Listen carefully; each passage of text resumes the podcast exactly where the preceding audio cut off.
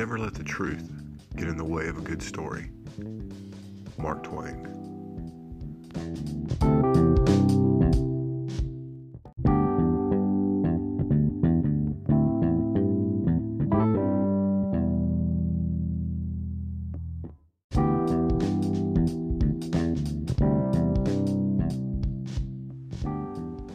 Welcome to the Revisionist History Podcast, where we set the historical record straight, no matter who it might offend. I'm Paul, and today we're going to the movies. It's no secret that film shapes pop culture. Just look at the phenomenon of the Marvel films of recent years. But it also shapes history in ways that you might not expect. And the impact of that can be long-lasting. I'll give you an example. If you're over a certain age, and I say Moses to you, you probably immediately think of Charlton Heston from the film The Ten Commandments. This is true whether you're an atheist or a preacher. So obviously film matters, and it matters historically.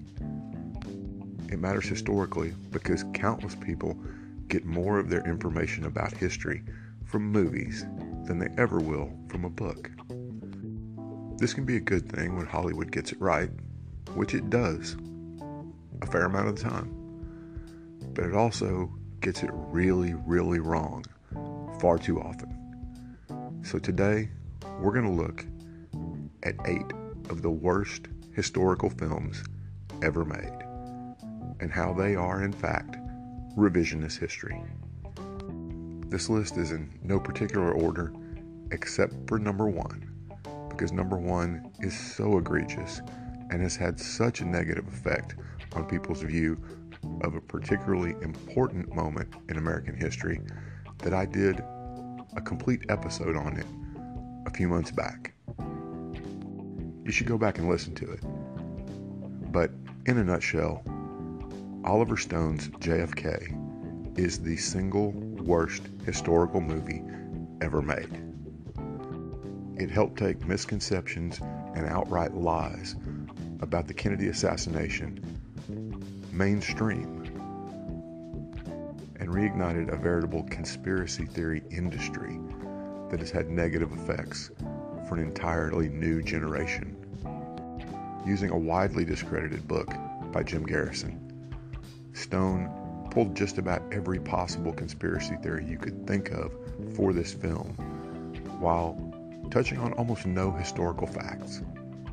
And he made the film in a documentary style that makes the casual viewer believe that some of this stuff is actual documentary, when it's not.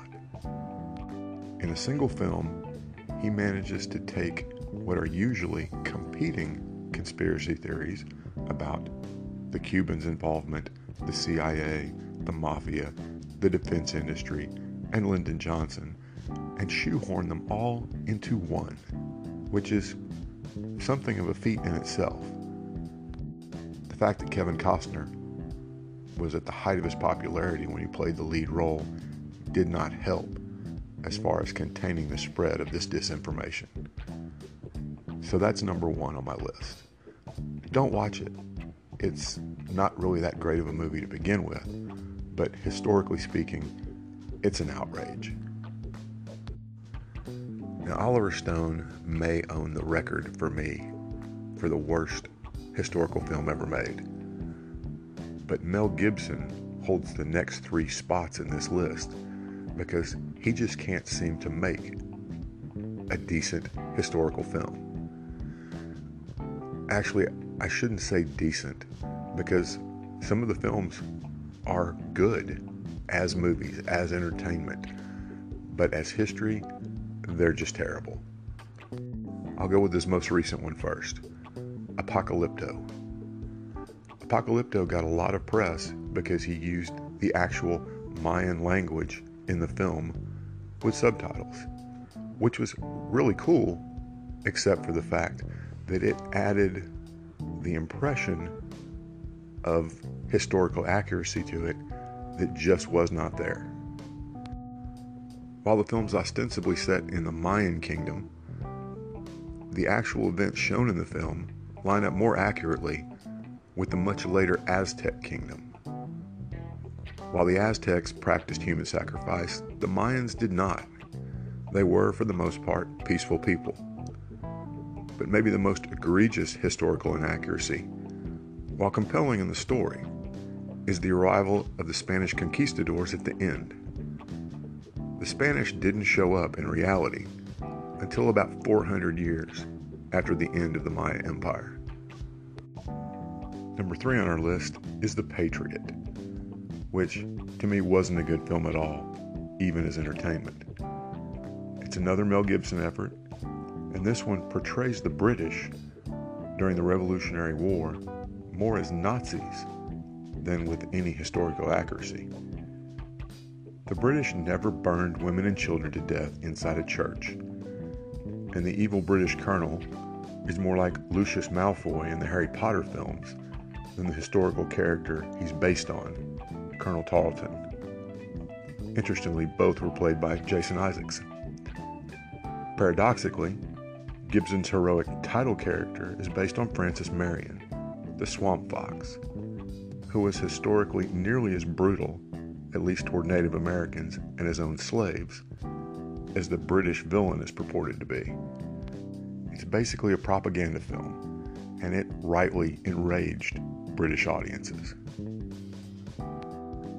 The last of the trifecta of bad Mel Gibson films is one that's not going to surprise you: Braveheart.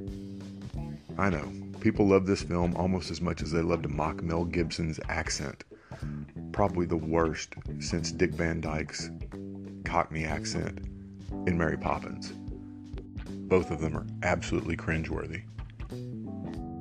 The list of things wrong with Braveheart, historically speaking, is pretty long, including, among other things, the fact that the famous kilts appear roughly 300 years too soon, and that the Scots didn't paint themselves blue.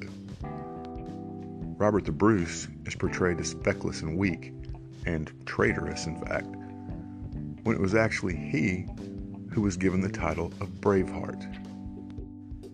The romance between William Wallace and King Edward II's wife Isabella is the biggest howler. At the time their liaison in the film is set, Isabella was only 3 years old, and she was only 9 when Wallace died.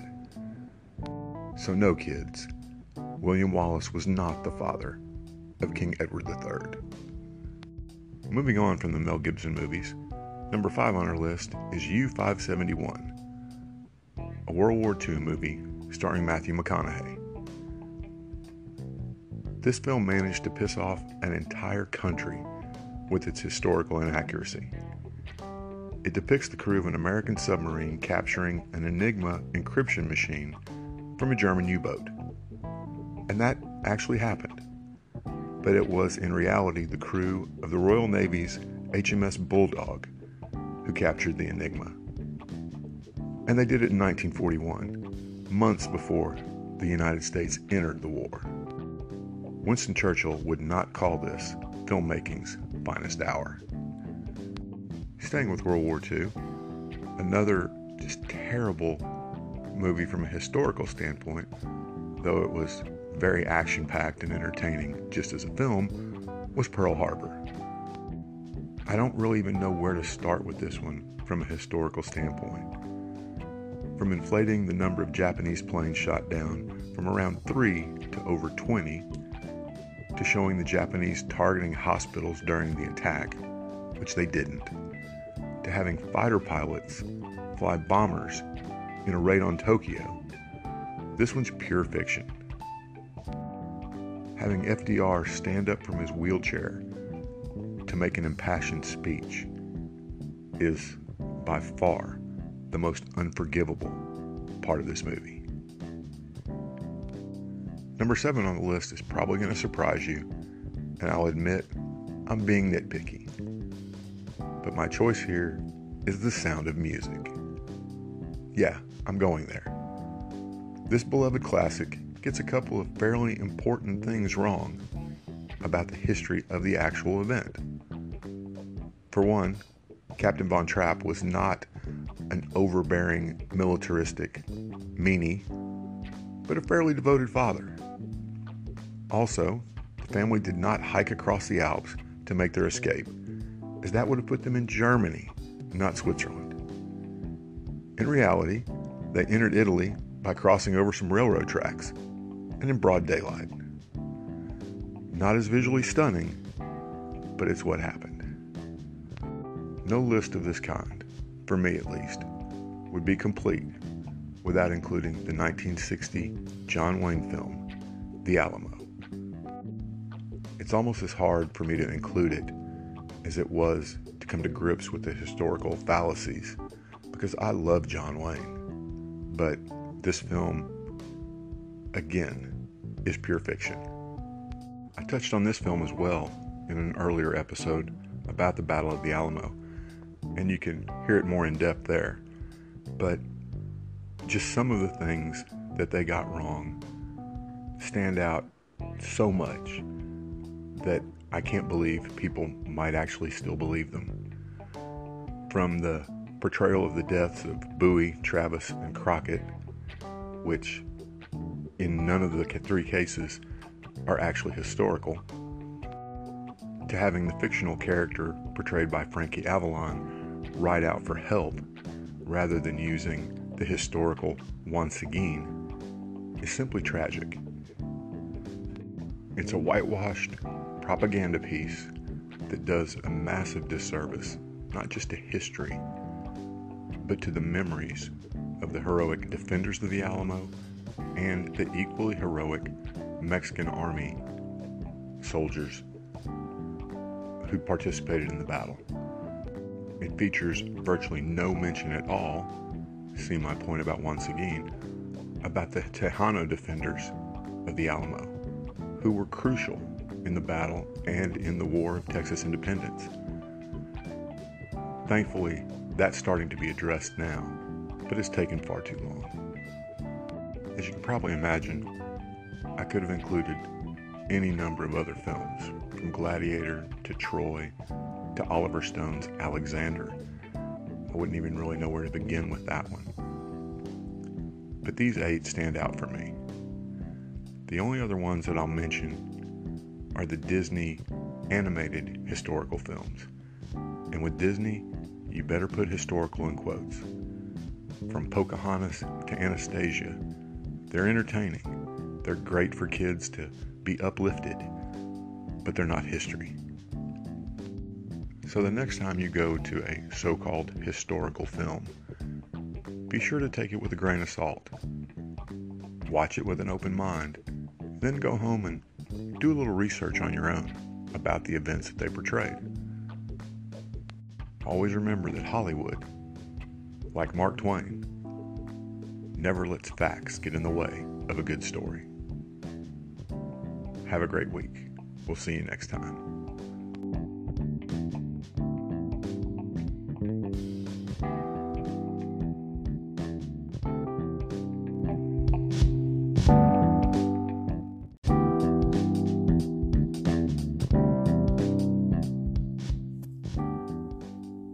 Thanks for listening to today's episode.